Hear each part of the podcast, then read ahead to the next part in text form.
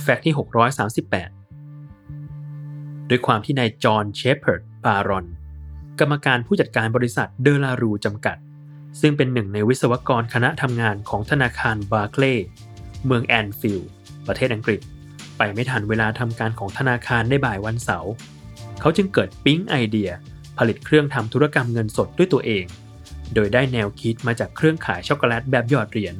และได้พัฒนานวัตกรรมอย่างต่อเนื่อง จนได้รูปแบบการทำธุรกรรมทางการเงินในแบบที่ลงตัวที่สุด นั่นคือ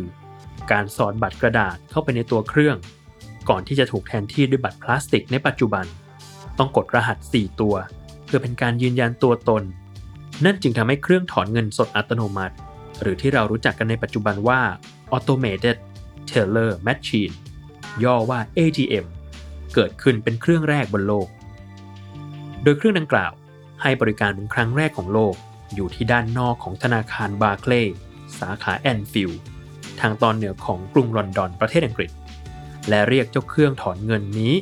ก่อนถูกเปลี่ยนเป็น ATM ว่า Hole in a Wall และจากการเปิดให้บริการได้เพียง 2 วัน เครื่อง ATM เครื่องที่ 2 ของโลก